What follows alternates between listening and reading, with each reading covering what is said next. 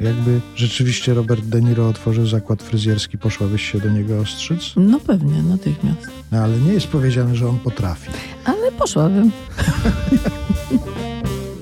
To są niedomówienia, czyli rozmowy niezobowiązujące w RMF Classic. Dzień dobry Państwu, Artur Andrus przed mikrofonem. Dzisiaj naszym gościem jest Ewa Błaszczyk. Dzień dobry. Ja zazwyczaj, tutaj zdradzę troszeczkę tej kuchni radiowej, e, zaczynam przygotowanie do takiej rozmowy od wpisania w wyszukiwarkę internetową i zobaczenia tego, co w pierwszej kolejności o bohaterce czy o bohaterze naszego programu dowiedzą się internauci. No i jak wpisałem, pojawiła się ta encyklopedyczna notka biograficzna o Ewie Błaszczyk. To oczywiście jest, że aktorka, że działaczka społeczna, ale jedna z pierwszych wiadomości, jakie się pojawiają, to wiesz co to jest? Nie, bo tam nie zaglądam. Uprawiała pływanie synchroniczne i wystąpiła m.in. w teledyskach Andrzeja Rosiewicza i Jerzego Połomskiego. To jest jedna z pierwszych wiadomości, jakich można się o tobie dowiedzieć. Fantastycznie, no, trwało to wszystko z godziny. A wcześniej latami to- uprawiałam pływanie No i mam trening. wicemistrzostwo Polski na 200 tyłem. No proszę bardzo, no. Juniorów oczywiście, bo potem się zorientowałam. Chodziłam do Reja, gdzie miałam blisko na uniwersytet i no taka okolica dosyć e, studencka. I tak popatrzyłam, że moi koledzy z tego Reja tak widzieli, przeczytali i mówię, zaraz, zaraz, dlaczego oni tak widzieli, przeczytali, a, a, a ja nie? I ja sobie odpowiedziałam na to pytanie, bo ty w tym czasie kopiesz wodę. No i poszłam, że tak powiem, na basen i mówię bardzo dziękuję, to ja już zamykam ten rozdział życia, bo muszę się troszkę czym innym zająć, ponieważ miałam mądrego trenera, który był trenerem, ale przede wszystkim był prawnikiem. I jakoś bardzo szybko w lot złapał to, co mi chodzi i mówi, dobra, właściwy wybór, tylko ostrzegam, że po latach takich intensywnych treningów będziesz miała kłopot, żeby to tak przeciąć sekatorem ciach. I mówi, pójdź sobie na coś takiego, co jest raz w tygodniu, ma kontakt z wodą. I tak trafiłam do tego i zostałam hydroprima baleriną. Ale rozumiem, że masz do dzisiaj takie odruchy, że wchodzisz do wody i od razu coś byś synchronicznie tam Nie, zadziałała? nie, nie, nie, bo w ogóle nie wchodzę do wody, bo już pobyłam swoje w wodzie. Natomiast wchodzę tylko, no, jak mi jest bardzo gorąco i jest taka woda przejrzysta, piękna, czyli w ciepłym klimacie, bo tak to mnie w ogóle do wody nie ciągnie. Ale te dwie informacje, które tutaj się w jednym zdaniu tak pojawiły, one są ze sobą połączone. To znaczy, że dlatego, że pływałaś synchronicznie, wystąpiłaś w teledyskach Andrzeja Rosiewicza i Jerzego Połomskiego? Dokładnie dlatego, dlatego że wtedy jeszcze to pływanie nie było dyscypliną olimpijską. A jak oni sobie zażyczyli coś takiego dziwnego, no to właśnie wtedy to była taka jedyna grupa chyba, która coś takiego uprawiała w Pałacu Kultury. No to zgłosili się tam do, do, do tej jednostki, że tak powiem. No i w ten sposób to powstało. I po drodze gdzieś na, na południe Polski, chyba to gdzieś pod Łodzią było, czy w Łodzi, nie pamiętam już w tej chwili, było to nagranie. Potem pojechałam dalej, zresztą do składu kabaretu Elita, gdzie z Lesią Waligórską w, namio- w namiotach nad brzegiem jeziora żeśmy urzędowali w czasie wakacji. Ale przepraszam, bo to jest naprawdę intrygująca informacja. Te teledyski widziałaś gdzieś potem kiedyś? Nie. Czyli nie wiesz. Nie wiem, no ale mniej więcej wiem, jak wygląda taki kadr, w którym się te nogi podnoszą z wody do góry. Aha, czyli tam rozpoznać cię można po nogach ewentualnie tylko. No, tak myślę. Tak. To jest zagadka dla naszych słuchaczy. Może miłe, ciekawe zajęcie na całą niedzielę, na przykład, żeby prześledzić wszystkie teledyski Andrzeja Rosiewicza, wszystkie teledyski Jerzego Połomskiego i spróbować rozpoznać Ewę Błaszczyk, która to z tych pań, które tam Która to noga. Która to noga, która synchronicznie się wyłania gdzieś tam z wody.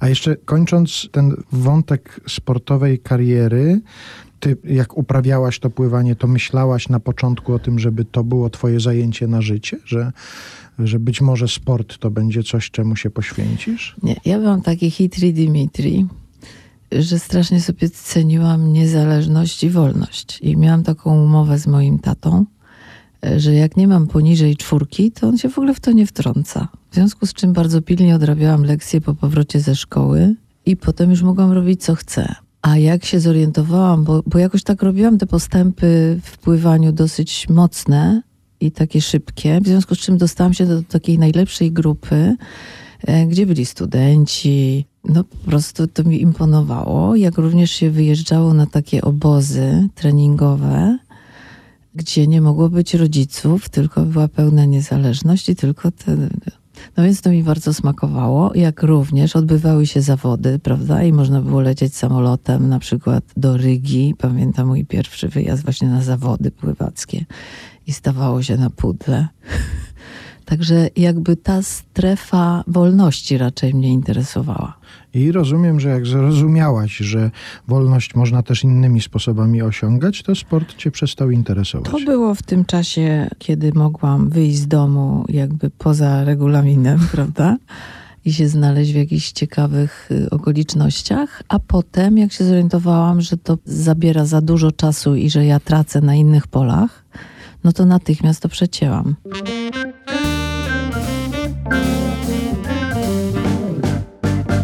Ewa Błaszczyk, dzisiaj u nas w Niedomówieniach w RMF Classic. Mam przed sobą fragment gazety, nie całą wziąłem.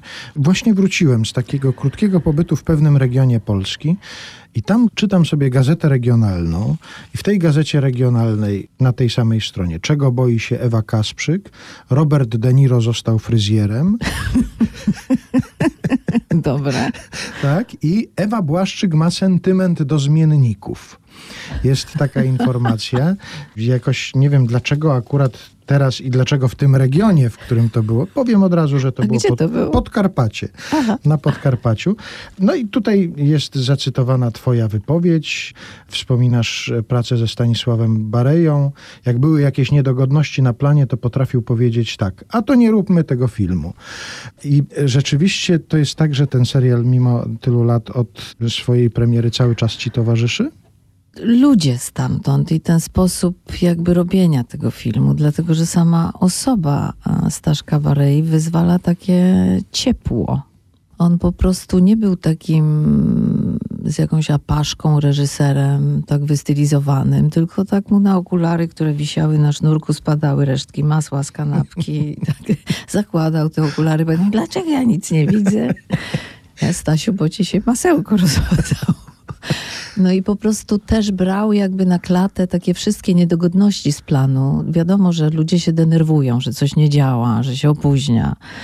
A on właśnie dusił to w sobie, wszystko przyjmował na siebie wyłącznie, żeby nie psuć atmosfery, żeby innych tym nie obciążać. To mówił, a to nie róbmy tego filmu. Ale płacił za to straszną cenę on sam, wewnętrzną. No i w końcu zapłacił ostateczną, skumulowaną tym swoim sercem, które już nie dało rady, ale nigdy nie przesuwał odpowiedzialności na kogoś. Też miał, jak to powiedział Jacek Fedorowicz, gdyby Wareja angażował do swoich filmów jeszcze reżysera, to by robił genialne filmy. I on po prostu no, tak pracował. Pytał się operatora, widać? No widać. No to nie róbmy dubla. Mhm. Zmiennicy, ten serial w 1986 roku się pojawił. W książce, do której wrócimy w pewnym momencie w czasie naszej rozmowy, Jacek Janczarski i tak dalej, i tak dalej. Książce napisanej przez Mariannę Janczarską, córkę Ewy Błaszczyk i Jacka Janczarskiego. Marianna podaje statystyki, że wtedy podobno przy okazji premiery ten film obejrzało 18 milionów ludzi to musiała być jakaś nieprawdopodobna popularność. To z dnia Tak. na dzień musiało się zacząć coś niebywałego. Ty już byłaś popularna, ale No tak, ale nie tak szeroko, tak dosyć niszowo, bo po nadzorze no to było jakieś takie prestiżowe i pierwsze, to był mój debiut w końcu. No ale mieliśmy zdaje się dwa programy telewizyjne wtedy, prawda? Teraz mamy milion pięćset, sto dziewięćset. Także rzeczywiście ta rozpoznawalność była duża. No i oczywiście na przykład jak mieszkaliśmy z Jackiem wtedy przy hali tam przy elektoralnej i się chodziło, no to dostawałam lepszy szczypiorek. a w taksówkach zniżki dostawałaś wtedy? Dostawałam, znaczy raczej takie jakieś wyrazy sympatii, takiego kumpelstwa czy czegoś takiego. Po latach, jak już była fundacja kogo, dostałam taką specjalną kartę VIP-owską od korporacji ELE, gdzie mogłam podróżować za darmo ich taksówkami do końca życia. No ale potem się załamała sytuacja przez pandemię i, i, to zostało cofnięte. Natomiast to, że po latach coś takiego wystąpiło i też oczywiście no, gra tu rolę też jakby ta fundacja, prawda, że mhm. oni też chcieli się do tego jakoś dołożyć, ale po taksówkowemu, po taksówkarsku. No i coś takiego miało miejsce i do dzisiaj się spotykam. Poza tym w Welce są tak zwani ratownicy medyczni. To też jest, też nawiązaliśmy taką współpracę. Mhm. To ważne, bo to pierwsze cztery minuty się jednak bardzo liczą, zanim przyjedzie karetka.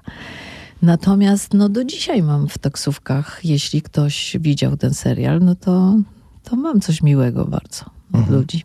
I nie musisz sobie doklejać wąsa na przykład i wkładać No okulary. właśnie, no właśnie. No, może to by była przesada, bo to jednak była jakaś umowa, tak? Ja też się bardzo tak mówiłam Barei, że ja nie, nie jestem śmieszna i nic takiego nie robiłam, że to jest... On mówi, spokojnie, to jest taka umowa, jesteście takie postaci grawe z Comedii dell'arte, wszyscy te znane nazwiska fantastyczne będą na was pracować, a wy się będziecie tak przesuwać przez ekran. Ja mówię, no przesuwać przez ekran dam radę. I to podobno była decyzja Stanisława Barei, że ciebie chce do tego zatrudnić. Mąż scenarzysta Jacek Janczarski powiedział, to sobie sam do niej dzwoni, prawda? To ja ci tego załatwiał nie będę i zdaje się, że Jacek był speszony tą propozycją. Tak, ja też. Dlatego, że na początku naszego małżeństwa jakoś bardzo unikałam takich sytuacji, żeby to się sklejało. To, co teraz Mania reprezentuje, dokładnie tę samą cechę, tak? Że jak najdalej ode mnie. Wszystko sama, sama. Żeby być samodzielnym tak, bytem. Tak, żeby nie było tego skojarzenia, że tutaj też starałam się wytłumaczyć, że ja niekoniecznie. Natomiast Staszek Bareja mówi, no nie będziemy daleko szukać, skoro scenarzysta ma aktorkę w domu. Ja byłam po tej nagrodzie w Gdyni po nadzorze ale to troszeczkę inny repertuar, prawda? Mm.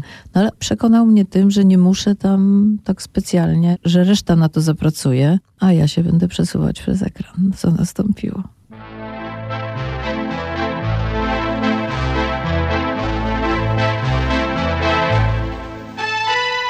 Jedno życie spraw tyle ugryźć sam nie jesteś w stanie Któż zastąpi cię na chwilę, solidarnie da ci zmianę?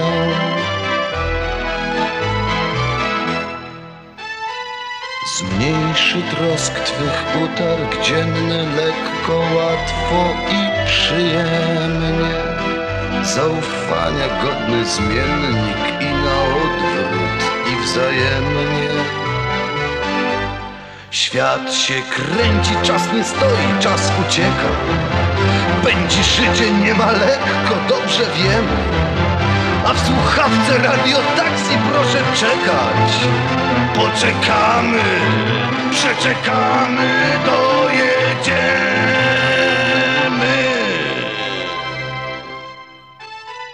Rzecz nazwawszy po imieniu, wszystko swój posiada cennik.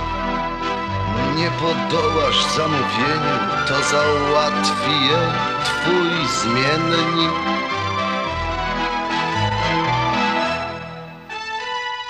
Prawidłowy luz ma człowiek, choć doń części brak zamiennych. Twoje koło zapasowe to kochany, wierny zmiennik. Te zakręty skrzyżowania dobrze znamy. Pamiętamy, szanujemy swe wspomnienia. Radio taksi proszę czekać, zaczekamy w atmosferze wzajemnego zrozumienia.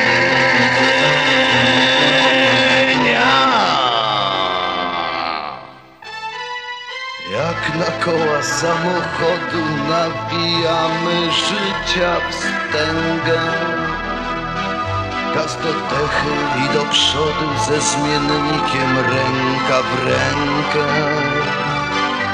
Serpentyny i pobocza wyczuwamy. Raz na ziemi, raz pod ziemią, drogi kręte. Radio taksi, proszę czekać, zaczekamy. Coś być musi, coś być musi, to cholery za zakrętem Ewa Błaszczyk dzisiaj u nas w Niedomówieniach w RMF Classic. Zmiennicy musieli się pojawić w tej rozmowie, to jeszcze kończąc ten wątek, ty wspominałaś gdzieś, że właściwie na rękę była ci ta propozycja zagrania w zmiennikach, żeby trochę przełamać wizerunek, który tak, po... u umęczonej matki Polki, tak, Mhm. bo telefon dzwonił ciągle jakby z, za każdym razem ta sama propozycja, jakby powielanie tego, co było sprawdzone. No ale nie było potem strachu, że po zmiennikach zacznie dzwonić telefon w sprawie wyłącznie ról komediowych teraz? Nie, tak nie było, dlatego że ci, którzy widzieli nadzór, z kolei wiedzieli, że, że mogą ze mną pracować. Ja wtedy postanowiłam śpiewać, być w kabarecie pod egidą, zagrać jakąś próbówkę laboratoryjną, panią psycholog w okularkach, a potem kobietę lekkich obyczajów, żeby to w tym samym czasie, żeby jakby zburzyć taki szlak. Strasznie mnie jednak nudzi powielanie. Lubię jakieś różnorodności, no trzeba żeby to było żywe. A jeżeli chodzi o seriale, bo jeszcze o takim serialu jak Dom chciałbym przez chwilę porozmawiać, bo to zupełnie inny rodzaj opowieści, telewizyjnej opowieści, właściwie historia, powojenna historia Polski w takim długim serialu. Chciałbym Cię zapytać o to, jak tam było, jak tam się odnalazłaś, jak tam wyglądała ta praca. W przypadku zmienników opowiadałaś o tym, jak to bywało, że Stanisław Bareja przynosił lody rozdawał. Przypuszczam, że tutaj niekoniecznie musiało być tak samo, na przykład inny reżyser inaczej wygląda. Ale oni się przyjaźnili, Łomnicki z Bareją, i grali u siebie w różnych epizodach nawzajem, co też jest takie cieplutkie i jakieś miłe bardzo, że, że się wspierali i robili sobie takie żarty też. I byli obecni przy tych swoich produkcjach. Natomiast co do samej postaci tam, która jest, no, jest tą zetem puwą w czerwonym krawacie, to ja niespecjalnie się mogę wtedy z taką osobą utożsamić, ale wtedy szukam zawsze jakby mm, pewnego rodzaju, to znaczy ja sobie to nazywam wewnętrznie parodią i wtedy mi łatwiej pokazać takie cechy, czyli jakby je zmałpować prawie, prawda? Przesadzić. Przez to to jest wyraziste też jakoś i czasem mnie ktoś nienawidzi za tę rolę. Miałam kiedyś takiego sąsiada, który się prawie nie odzywał. No więc tak też jest, ale jak ta postać jest właśnie taka, że się nie mogę z nią skleić, ani utożsamić w jakimkolwiek sensie, to staram się znaleźć taką drogę, żeby pokazać te najgorsze cechy przesadzone, ale dystansuję się też jakby siebie chroniąc. To zazwyczaj jest tak pewnie, że podczas pracy nad takim serialem czy nad filmem, nawet jeżeli się widzi, jaki to jest scenariusz i jak to jest napisane, nigdy się nie wie, co się wydarzy potem, jak to zostanie odebrane przez publiczność. A kiedy wiedziałaś, że na przykład zmiennicy to jest taka sensacja, jakie były sygnały? Czy to były te sygnały związane z tą olbrzymią popularnością, czy na przykład, że Dom to jest tak ważny serial, że tak ludzie będą osobiście to odbierali i tak będą bardzo się z tą historią, historią tego domu warszawskiego identyfikowali? To ciekawe zagadnienie w ogóle, prawda, jak ludzie odbierają pewne rzeczy. I na przykład od pewnej grupy ludzi, która była zafascynowana nadzorem, potem miałam wyraźne takie skarcenie mnie w ogóle, że wziąłem udział w czymś takim jak zmiennicy. Ale ja podróżując po świecie widziałam, że na półkach stoi Piwoski i Bareja. Czyli oni już nie tkwili w tym, mieli większy dystans, bo to z takiej odległości króciusieńkiej się niewiele widzi. Myśmy dopiero potem zobaczyli, jaką wartość mają te filmy Barei. To było obecne bardzo szeroko, prawda, że się Bareje nie doceniało. A zobaczymy, czas zweryfikuje, co zostanie, prawda? Ja przeżyłem coś takiego w latach, no kilkanaście lat temu na pewno, jeśli nawet nie troszkę więcej, ale już na pewno w tych nowych takich naszych czasach prowadziłem w Jeleniej Górze Barejadę, festiwal poświęcony Aha. Stanisławowi Barei, bo przecież kamień z Jeleniej Góry, prawda? Tak jest. Słynny. I byłem ciekaw, kto będzie na sali kinowej oglądał te filmy, które już wiele razy były powtarzane w telewizji. Jaka tam będzie publiczność? Tam na sali było mnóstwo młodych ludzi, Tak. którzy zarykiwali się ze śmiechu, z tym, że przypuszczam, że oni śmiali się, że to jest tak absurdalne, że to jest niemożliwe, żeby to było prawdziwe, a myśmy wiedzieli, że tam dużo z tego Dokładnie. absurdu było prawdziwego. Dokładnie.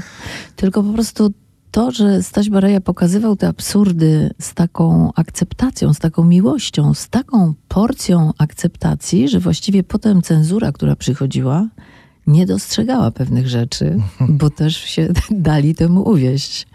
Natomiast co do domu, to jakieś, nie wiem, 10 lat temu pojechaliśmy z moimi rodzicami, którzy już nie żyją, na taką rehabilitację, takie sanatorium, takie coś, ale zabraliśmy ze sobą kino domowe i codziennie wieczorem oglądaliśmy kolejne dwa odcinki domu. I zobaczyłam, jak ten serial jest precyzyjnie zrobiony, jak ma dobrze skonstruowany scenariusz, jak jest zagrany. I to mnie zszokowało w ogóle, już się tak nie robi.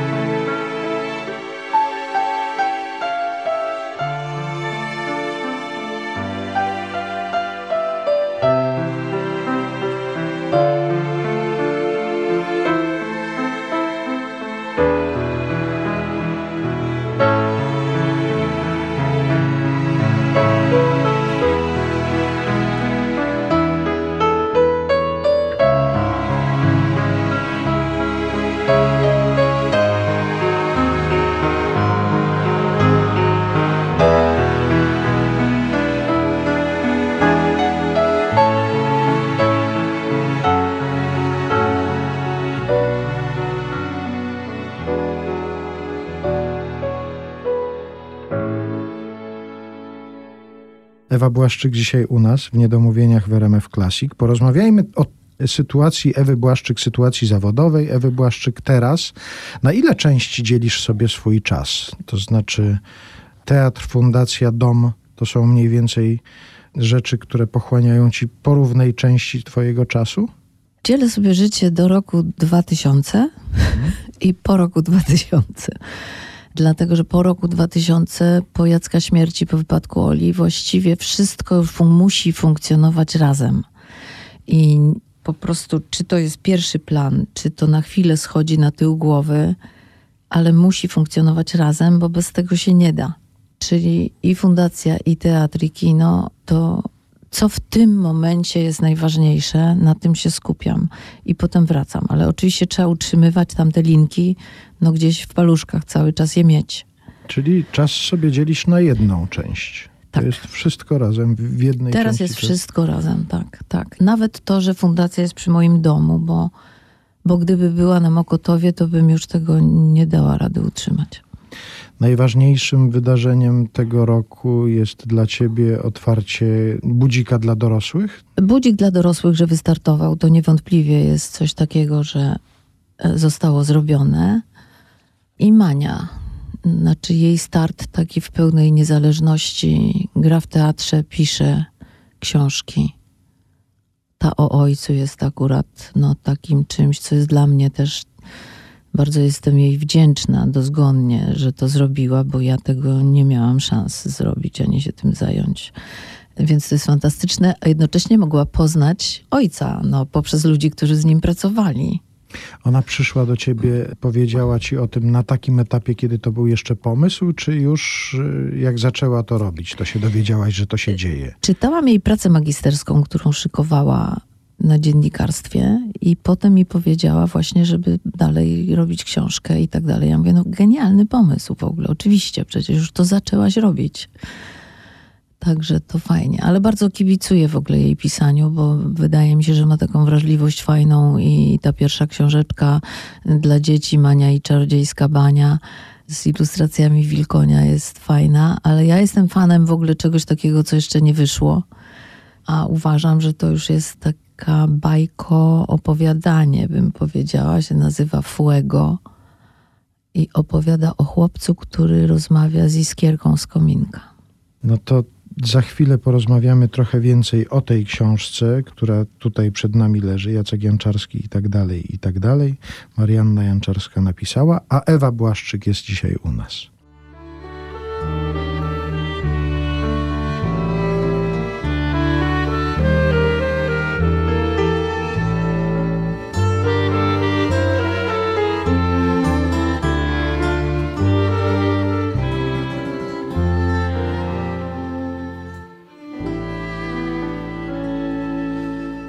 Obojętność to jest taka pani, która prośby dzieci nie ma za nic, a gdy słyszy słowo pomaganie, każe wszystkim wokół być jak kamień.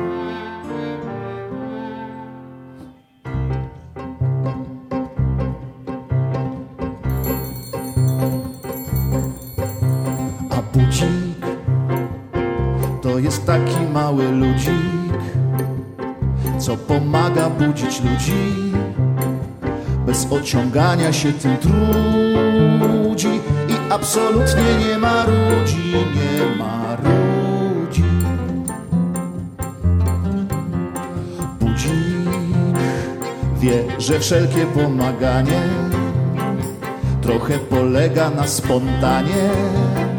Zapał na ogół szybko znika, więc za przykładem idź budzika, za przykładem.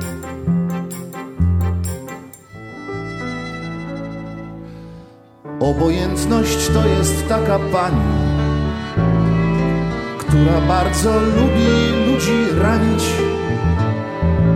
I choć nawet mogłaby ci pomóc, lubi zwykle czmychnąć pokryjomu.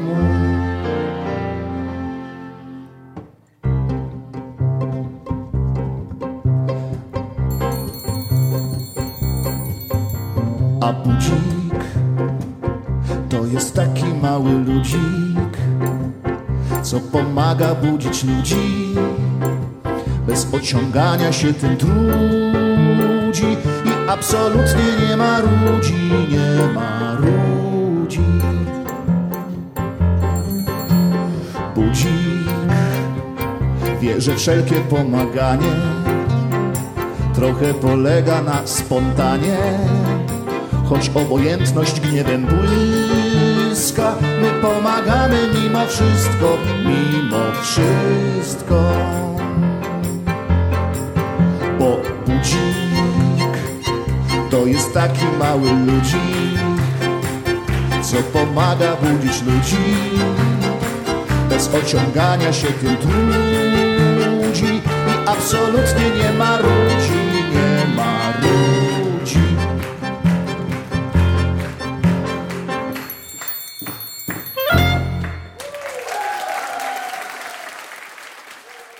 Niedomówienia, Ewa Błaszczyk. Wspomnieliśmy o tym, że będziemy rozmawiać o książce i tak dalej, i tak dalej.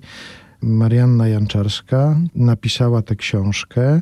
Ja przyznałem się, prowadząc spotkanie e, Marianny, że miałem obawy, czy to, jak córka pisze o swoim ojcu, i to jeszcze o ojcu, którego no, nie bardzo poznała, bo miała 6 lat, kiedy Jacek zmarł, czy to nie będzie pomnik jakiś taki na przykład, albo wręcz przeciwnie, tropy jakiegoś żalu.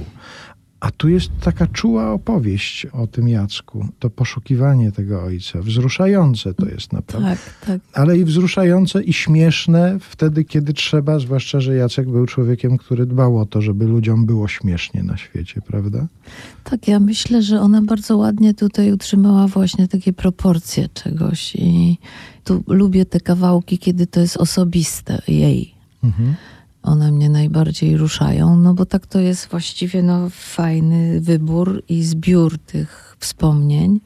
Natomiast to, co jest w niej, Ona niewątpliwie, no po prostu nie miała tego ojca, ale go szuka. No i jakoś bardzo się cieszę, że ta książka powstała i myślę, że to Mani też bardzo dużo dało w życiu. I powiedziałaś, że czytałaś pracę magisterską Marianny, która też była poświęcona Jackowi, ale książkę przeczytałaś już wtedy, kiedy była skończona. Tak, znaczy na początku jeszcze mi przysyłała jakieś konkretne fragmenty, Mhm. ale tak chciałam poczekać, aż to się złoży i no i nie spałam, bo zaczęłam i musiałam skończyć do rana. I też się czegoś o Jacku dowiedziałaś z tej książki? Czegoś, czego nie wiedziałaś wcześniej? Trudno, trudno mi to ocenić, wiesz, dlatego że po prostu ja jestem fatalnym czytelnikiem tej książki, bo po prostu totalnie nie mam do tego dystansu, więc niemniej przeczytałam to jednym tchem. Tutaj są naprawdę niezwykłe te wspomnienia, na przykład siostry Jacka i taka bezpośredniość w tych opowieściach, taka szczerość przebija z tych no opowieści. Mańka taka była. Żadnej kreacji, wymyślania, że my tutaj teraz, no to, że nie będziemy mu stawiać pomniczka, tylko pokażemy Tak człowieka z krwi i kości. Jacek był, ja miałem szczęście go poznać w pracy, w, w radiu, był takim outsiderem trochę, mimo że cały czas w dużej grupie ludzi, z którymi dobrze się czuł i widać było, że oni się z nim świetnie czują, ale nawet chociażby samo to, że jego nie ciągnęło do występów, a jego kolegów wszystkich właściwie ciągnęło do występów. Jego ciągnęło do mikrofonu wyłącznie, ale w studio. Broń Boże na scenie potwornie się denerwował. W ogóle po prostu to przerastało go kompletnie i właściwie bez sensu to było się w to pchać, prawda? A pisanie to była rzecz po prostu zawodowa, taka, że on wiedział, że z tego żyje i musi siadać i pisać regularnie, czy Sam siebie tak nazywał, prawda, że jest takim robotnikiem piszącym. Ale troszkę w tym było też i kokieterii, prawda? No, znaczy, trzeba było jednak tam poruszyć odpowiednie struny, żeby go jakoś do... Ale tak lubił. Lubił tak o sobie mówić, tak bym powiedziała. Natomiast samotność, samotność przed pustą kartką i ten stresik bardzo lubił się odciąć wtedy i się tak, że tak powiem, jak to nazywał, wynudzić. Ale na przykład brzęczenie czyjegoś głosu, czy że go ktoś zaczepiał czymkolwiek, nawet drobiazgiem, strasznie go wytrącało z równowagi. Więc należało mu dać wtedy po prostu święty spokój. Najlepiej, żeby sobie patrzył na góry i wtedy siadał i to pisał myk. Tak napisał hurtownie właśnie na Bukowinie Tatrzańskiej, gdzie sobie popatrzył na góry, nikt mu nie zawracał głowy i po prostu wrócił ze skończoną sztuką. Sztuki teatralne, scenariusze filmowe, scenariusze seriali, piosenki, teksty kabaretowe, bo Jacek to wszystko pisał, a działał w taką samą stronę w twoim przypadku, to znaczy jak wiedział, że ty jesteś na moment przed premierą na przykład, to potrafił się usuwać w cień, uciekać gdzieś, żeby ci nie przeszkadzać? Dokładnie tak sobie robiliśmy nawzajem i on miał zamknięte drzwi do gabinetu i ja miałam dzieci, a jak ja byłam przed premierą, to on miał dzieci, sadzał sobie na kolanach każdy wieczór z jedną na pierwszej pozycji i był zachwycony, kiedy wychodziłam do teatru i mnie nie było. A dom był do odgruzowania po powrocie? Po takiej zabawie wiesz, tatusia z Myśmy mieli, wiesz, taką mieliśmy fajną elastyczność i przesuwanie pól. I po prostu to tak naturalnie wychodziło, że, że nie było z tym żadnego problemu.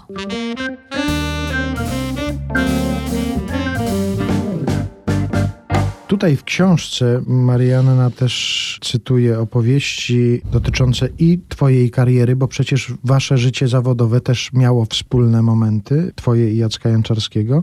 I jest opowieść o tym, że Jacek najbardziej właściwie stresował się dając tobie teksty piosenek na przykład, pisząc dla ciebie teksty piosenek. Tak. No tak, no bo to jest za blisko i po prostu trzeba potem z tym żyć. Bardzo blisko trzeba żyć. Z tą ceną, która na przykład jest y, niewypowiedziana, a pomyślana, prawda? No więc to rodzi takie rzeczy, ale nie, to jest ten pierwszy moment, prawda? Takie jakieś. Ale on nie wyglądał na takiego, któremu jakbyś powiedziała, że nie, e, Jacek, to jest słabe, to, że się obrazi, urazi się jego duma autorska i w związku z tym przez tydzień się nie będzie w domu e, odzywał. Ale też tak naprawdę nie było takiej sytuacji, bo po prostu no, zazwyczaj dobre były te teksty i mi się podobały, no więc w ogóle nie dochodziło do takiej sytuacji, prawda? Niektóre z tych tekstów są konkretnie opisane, to jak powstawały na przykład y, Nerwica w granicach normy jest tutaj opisana precyzyjnie, to jak to Jonasz Kofta się umówił, że przyjeżdża szybko pisać, tak? Razem, że będą pisać tę piosenkę. Znaczy Jonasz w ogóle przyszedł na elektoralną i powiedział, że dziś są moje imieniny. Tak, no to proszę bardzo. No i pobiegłam tam na ten targ, gdzie właśnie zwykle po zmiennikach dostawałam lepszy szczypiorek. Zakupiłam kwiaty oraz jakieś napoje winne i powróciłam do domu. No i po prostu panowie spędzili tak cztery dni. Długie imieniny Jonasza Kofty. Długie imieniny Jonasza Kofty. I powstała nerwica. I zachwycało mnie to, jak po prostu Jonasz, poeta, jeszcze podlany winem, i Jacek, taki socjolog, obserwator działań społecznych, rozmaitych sytuacji. I ten tekst jest dokładnie taki, że tam rajstopy ktoś podarł mi drutem, a za chwilę jaśminy zakwitły na skwerze.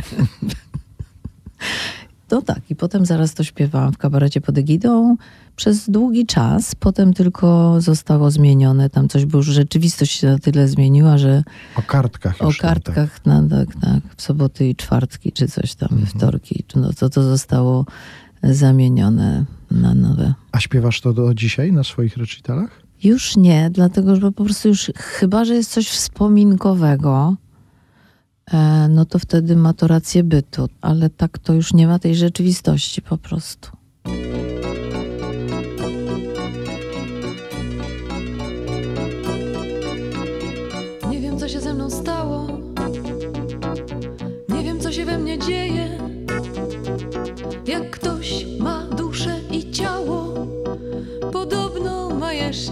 Nadzieję. Panie doktorze, dlaczego tak? Dlaczego tego mi brak? Nie przeszkadzam panu? Nie. Przyszłam do pana jak nie jedna. Pan jest tu po to, by słuchać mnie. A te firanki to jedwab. Mam usiąść czy, czy się położyć? Nieważne. Nie o to chodzi. Zdrożało, za mało, nie starczy. Są buty, a nie w tym numerze. Zmęczona sklepowa coś warczy. Jaśminy zakwitły na skwerze W popychu, w pośpiechu, w zaduchu Rajstopy ktoś podarł mi drutem Tak jakoś mi nie jest do śmiechu I smutek, i smutek, i smutek Pan o tym wie Panie psychiatro, ten świat mi się zdaje potworny Ja wiem, w życiu to nie ma tak łatwo Nerwica? W granicach normy. Kolejki, kolejki w kolejkach. Czy dają, gdzie dają, co dają? Wśród tłumu wyprana z rozumu. Stanęłam, postałam, nie mają. Kto komu, gdzie komu, do domu. Mężowie i dzieci czekają. Kupiłam Nie mówcie nikomu. Powrotny bilet do raju. Pan o tym wie, panie doktorze. Kobieta to człowiek odporny. Jest źle. Czy pan na to pomoże? Nerwica w granicach normy. Czy to już wszystko, czy jest tak źle? Czy to nas wszystkich dotyczy? Czy mam się śmiać, czy ronić łzę? Wśród tylu obiektywnych przyczyn Odnajdę, potrzymam, porzucę. Mnie takie się żarty trzymają. Pojadę po szyję i wrócę. Z raju przyjadę do kraju szukać, odnajdę, porzucę Bo życie to flauty i sztormy Pojadę, pożyję I wrócę. Nerwica w granicach normy. Receptę dostałam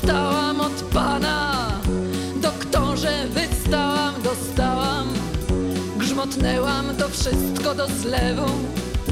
Bez gniewu, doktorze, bez gniewu. To życie jest moje czy czyjeś. Źródlanej się wody napiję, a wtedy nadzieja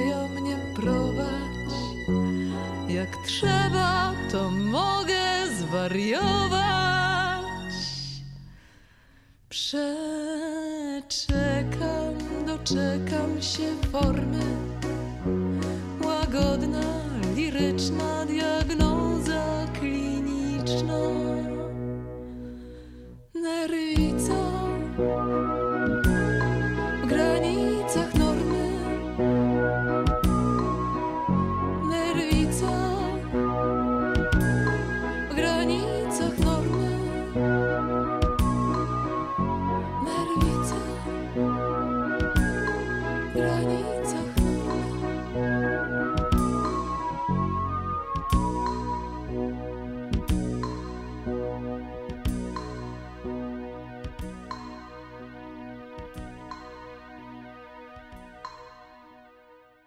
Ewa Błaszczyk, dzisiaj u nas w Niedomówieniach w RMF Classic.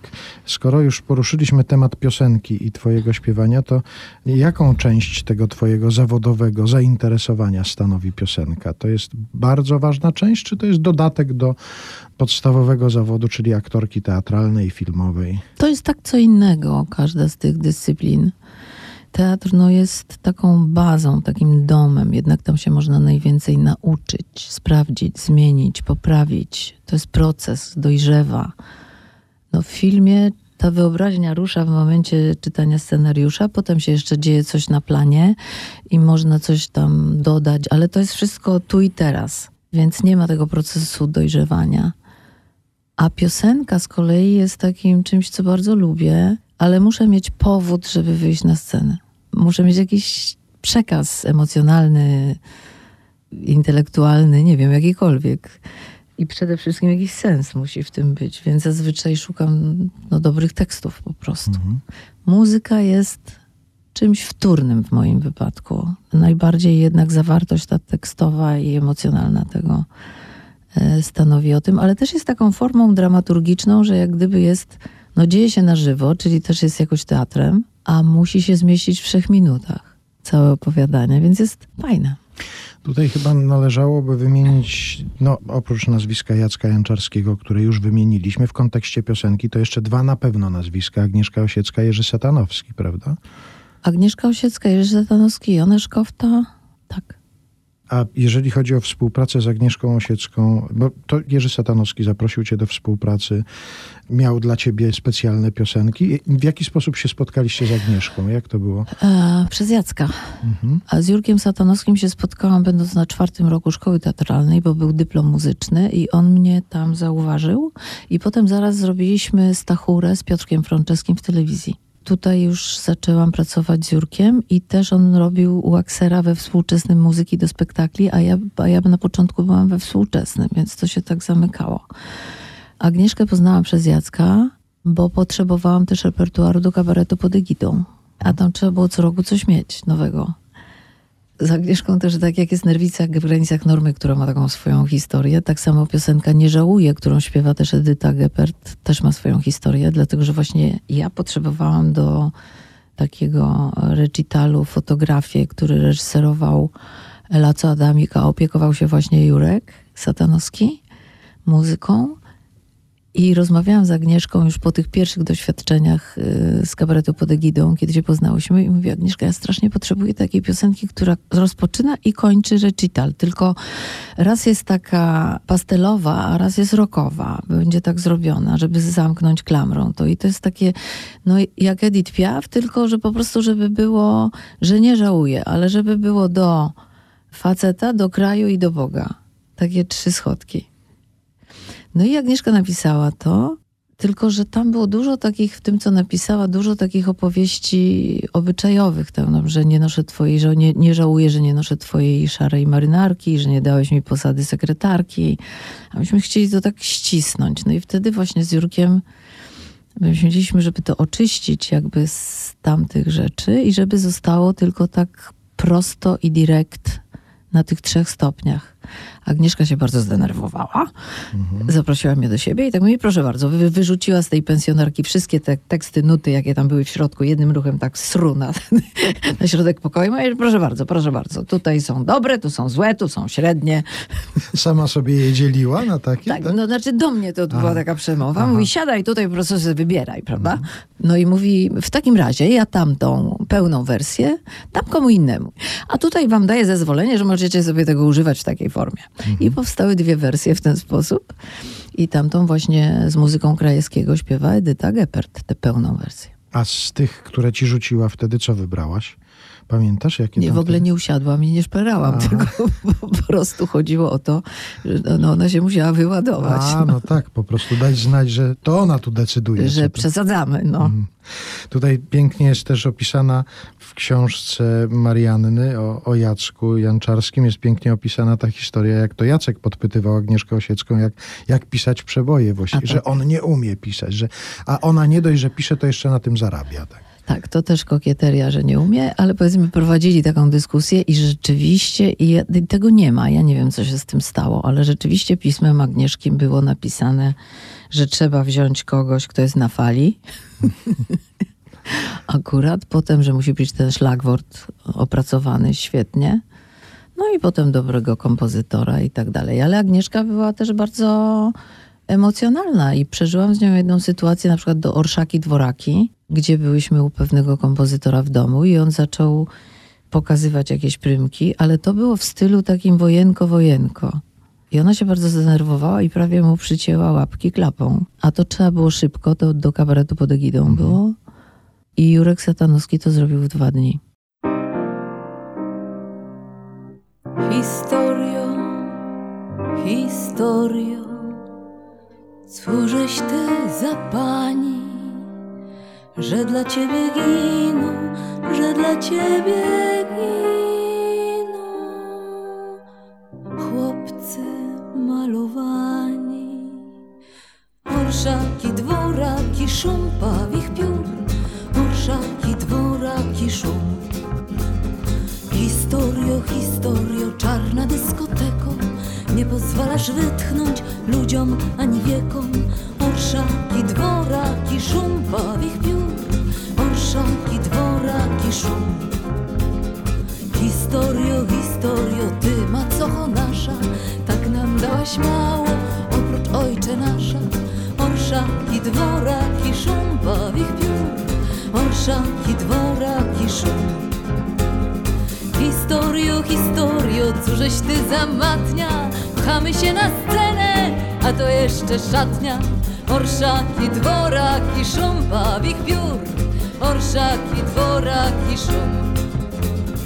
Historio, historio, jaka w tobie siła, żeś ty całe światy z mapy poznosiła.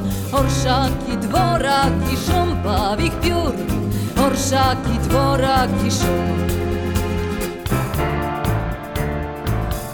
Historio, historio, ty ballado koszka, czemu stale rosną twoje własne koszta? Orszaki, dworaki, szum pawich piór, orszaki, dworaki, szum. Historio, historio, tania z ciebie dziewka, miała być kancona, a jest stara śpiewka. Orszaki, dworaki, szum pawich piór, orszaki, dworaki, szum. Historio, historio, tyle w tobie marzeń. Często ciebie piszą kłamcy i gówniarze. Orszaki, dworaki, szum pawich piór. Orszaki, dworaki, szum. Historio, historio, ty żarłoczny micie. Co dla ciebie znaczy jedyno ludzkie życie. Orszaki, dworaki, szum Ewa Błaszczyk dzisiaj u nas w Niedomówieniach w RMF Classic. Rozmawiajmy sobie jeszcze troszkę o twoich e, zawodowych sprawach. Ty czujesz się dobrze w monodramie, bo trochę takich form w twoim wykonaniu się pojawiło. Jakoś czujesz się dobrze pewnie sama na scenie. A wiesz co? Całe życie nie znosiłam monodramu. To jest powód, żeby grać. To potem, jest tak? powód tak, tak wystarczający. nie znosiłam. Lubię patrzeć w ludzkie oczy, lubię czytać mowę ciała, lubię mieć kontakt taki osobisty. Dlatego nie lubię tych współczesnych form porozumiewania się, bo nie czytam tego. Słowo pisane, nawet w mailu, służy mi jako informacja, czy SMS. To jest informacja, ale short form. E, Natomiast tak, żeby coś przeżyć i coś związać, żeby jakąś więź utworzyć, to potrzebuję osobistego kontaktu. To samo jest na scenie. I potem przyszedł ten moment, kiedy właśnie nastąpił ten rok 2000 i przeczytałam Joan Didion, Rok Magicznego Myślenia.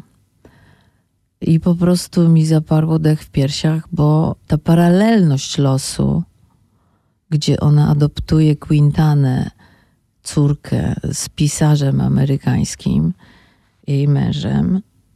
Potem jest Wigilia i w wyniku komplikacji pogrypowych córka zapada w śpiączkę. Wracają do domu i się zastanawiają, czy mm, wyjść na kolację na zewnątrz, bo tam szpital, tu to. No on mówi, nie, to zostańmy w domu i tak robią sobie kolację i w pewnym momencie mówi takie zdanie do niej, wiesz, mam wrażenie, że to mnie przerasta, że nie jestem w stanie tego przeżyć i się przewala twarzą w talerz. No i ona oczywiście go ochrzania, że takie głupie żarty w takim momencie i w ogóle, a on po prostu umarł. To go przerosło, tak? No i jakby zobaczyłam, że jest tak raz, dwa i no to zobaczyłam, że to jest coś niesamowitego, że muszę na to jakoś zareagować. Myślałam, że nie dam rady tego dźwignąć emocjonalnie i że będą się ludzie na mnie patrzeć jeden do jeden. I co zrobić, żeby nie było jeden do jeden. E, No i po prostu zaczęłam się nad tym zastanawiać. Napisałam list do Joan Didion. Ona zareagowała w ten sposób, że skontaktowała się ze swoim bardzo trudnym agentem. To Janusz Głowacki mi powiedział, że to jest najtrudniejszy agent w Nowym Jorku. Ale sprzedała nam te prawa no, po prostu za jakąś symboliczną złotówkę. A ja postanowiłam zaryzykować i zrobić to. To było takie wyzwanie. Też się chciałam zebrać do kupy psychicznie, że po prostu dam radę cokolwiek zrobić jeszcze. I tam jest taki czterowiersz, który rozpoczyna ten rok magicznego myślenia. Życie kończy się w jednej chwili, siadasz do kolacji i życie, jakie znasz, się kończy. Pozostaje kwestia żalu, kropki, kropki, kropki, nad sobą. Więc pomyślałam, że w tym nie ma żadnego sentymentu ani rozbabrania, że to jest coś. No i, no, no, no i wtedy do tego doszło. Poleciałam do Londynu zobaczyć Vanessa Redgrave, jak to gra na ogromnej scenie. Bardzo ryzykownie. U nas by to nie poszło na taki repertuar na dużej scenie. No, no i zagrałam to, zagrałam to wiele razy. Ludzie przychodzili po 7-8 razy ci sami, rozpoznawałam twarze, przychodzili do mnie, przychodzili na terapię. Dla mnie to było lepsze niż stu psychiatrów.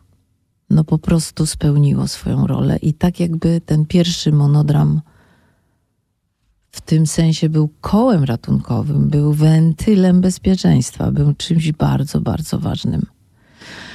A ten następny Falaci to już tak zawodowo. No. No i teraz jeszcze nazywam się Tamara Biakow. Już skończyłam z Tamarą Biaką. W 19 kwietnia zagrałam to po raz ostatni e, na te 80 lat wybuchu powstania w getcie. I też już się staram też jakby ograniczać. To było też trudne w transporcie e, Tamara Biakow, bo miało wielkie trzy ekrany, od odpowiednią odległość z tyłu na tylne projekcje, skomplikowane, a trzeba by się z tym ruszać, bo jednak recital i monodram e, no, służy też temu, że po prostu się z tym jeździ, a nawet lata. I to trzeba umieć spakować. Ale jest jakiś pomysł, że jeszcze jakiś następny monodram się Y, pojawi? Nie, nie szukam.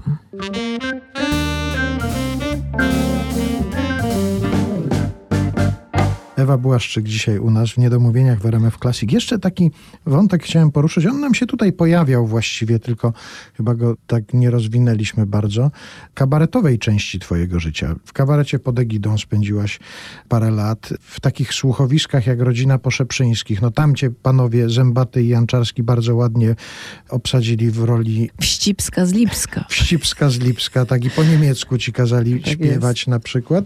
Ja bym chciał, żebyśmy takich ludzi jeszcze właśnie około kabaretowych powspominali i tę atmosferę. Właśnie Jan Kobuszewski na przykład. Ty zresztą wspominałaś przy okazji zmienników, że też to cię tremowało, że tam Tak. Kobuszewski No na tam przykład... takie nazwiska wielkie, sprawdzone, fantastyczne. I ja, która zaczynam i nie mam pojęcia o komedii, ja, która wiem, że jest dużo trudniejsza niż dramat i tragedia. A w kabarecie wyjść Uwi- na scenę kabaretową? Uwielbiałam kabaret. Mhm.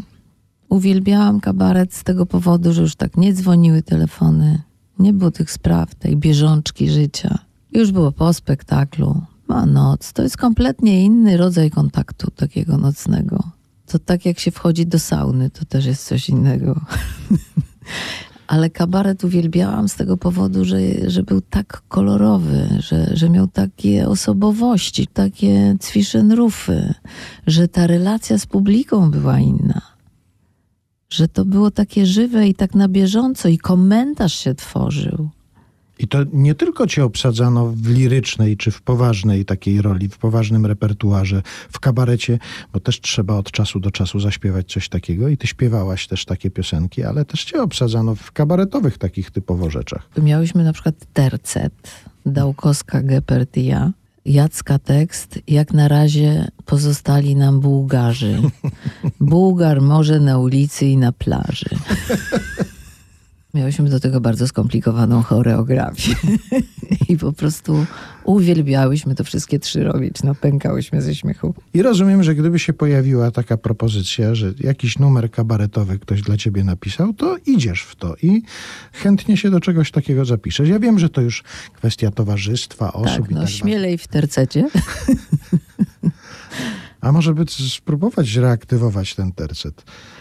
No, fajno by było, prawda? Nawet zaryzykuję i spróbuję zadzwonić do obu pani i zapytać, czy by zaśpiewały przy jakiejś okazji, jubileuszu jakiegoś, dlaczego. No, trzeba by też znaleźć y, tamtą wersję, bo to chyba było nakręcone. Jakiś fragment przynajmniej na kasecie VHS. Jeśli jeszcze coś widać na takiej kasecie. Bardzo ci dziękuję za spotkanie. Ja dziękuję. Trzymam kciuki za te wszystkie części twojego życia, czyli i za fundację, i za teatr, i za recitale. Teraz wiem, że wspólnie trzymamy kciuki za, za Mariannę i jej pisanie, bo zdaje, ona już zapowiedziała nawet, że coś się będzie dalej działo. Tak, tak. Ona, ona pisze i będzie pisać, tak mi się wydaje. A tutaj przed nami jeszcze huk pracy na takim polu, mm, na tym, co do przodu w medycynie, bo to się wszystko bardzo szybko dzisiaj zmienia i, i się dużo dzieje i, i w badaniach naukowo-badawczych, ale teraz też dowiedziałam się, że Elon Musk dostał już zgodę amerykańskiej tej federacji do leków i że od 16 roku prowadził badania na zwierzętach, ale już teraz ma to robić z ludźmi. To jest taki chip do mózgu, no, który bardzo dużo obiecuje. To nie jest sztuczna inteligencja, ale że na przykład będzie możliwe przywrócenie chodu tym, którzy siedzą na wózkach, jeśli chodzi o rdzeń kręgowy, albo przywrócenie wzroku osobom, które nie widzą, albo zbudowanie połączeń neuronowych dla tych osób, które po prostu są w stanie minimalnej świadomości. Ja pamiętam nasze różne spotkania radiowe i przy różnych okazjach rozmowy i ty zawsze przynosisz jakąś dobrą wieść, że coś się, że coś się tam dzieje. Bo że... się dzieje, bo Mhm. gigantyczne pieniądze świata idą w tej chwili na to, żeby sobie poradzić z neurodegeneracją mózgu, bo tego jest masa. No to żeby coraz więcej tych dobrych Niech się wiadomości. dzieje. Tak, coraz więcej dobrych wiadomości, a ty przychodź z nimi i opowiadaj. Dobra. A jeszcze o jedną rzecz muszę zapytać. Wracając do tej gazety, którą przyniosłem ze sobą. Jakby rzeczywiście Robert De Niro otworzył zakład fryzjerski, poszłabyś się do niego ostrzyc? No pewnie, natychmiast. No ale nie jest powiedziane, że on potrafi. Ale poszłabym. Żeby móc powiedzieć, proszę, ostrzygł mnie Robert De Niro. Nie, przede wszystkim, żeby się z nim spotkać niebie stał. Pijany skrzypek walca grał.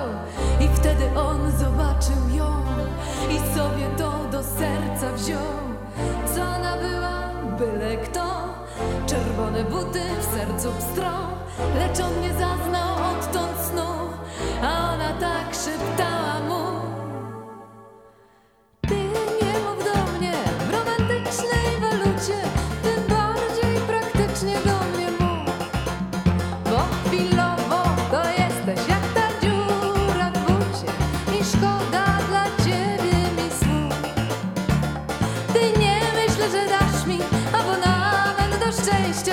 że skruszysz ciała mego lud. Ja nie mam ochoty do tego zamejścia, no chyba, że zdarzy się cud. W miasteczku każdy wiedział, że on mógłby dostać takie dwie, a ten, co przedtem chodził z nią, to tylko śmiał się, tylko klął. Co ona była blada tak i drobna tak jak w polu mak, jednak wzięła go na lep, więc serce dał jak ciepły chleb.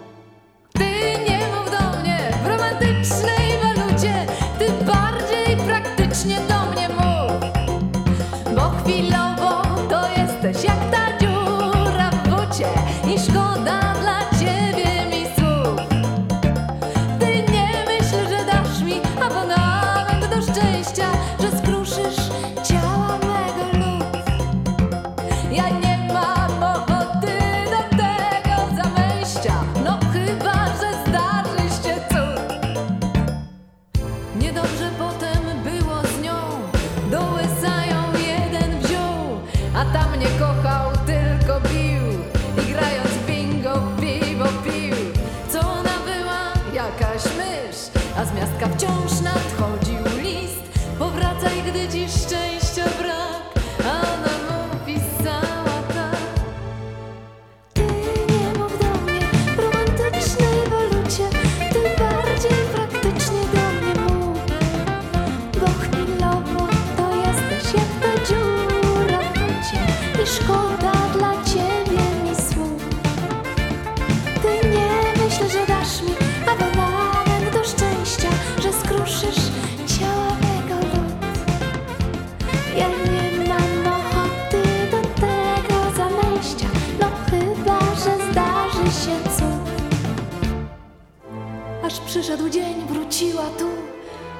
oczy się zalśniły mu. Wnet ją za żonę sobie wziął i cały rok się cieszył nią. Co ona była słaba tak, odeszła więc jak chory ptak. On co dzień chodzi na jej grób, a z ziemi słychać szepty słów.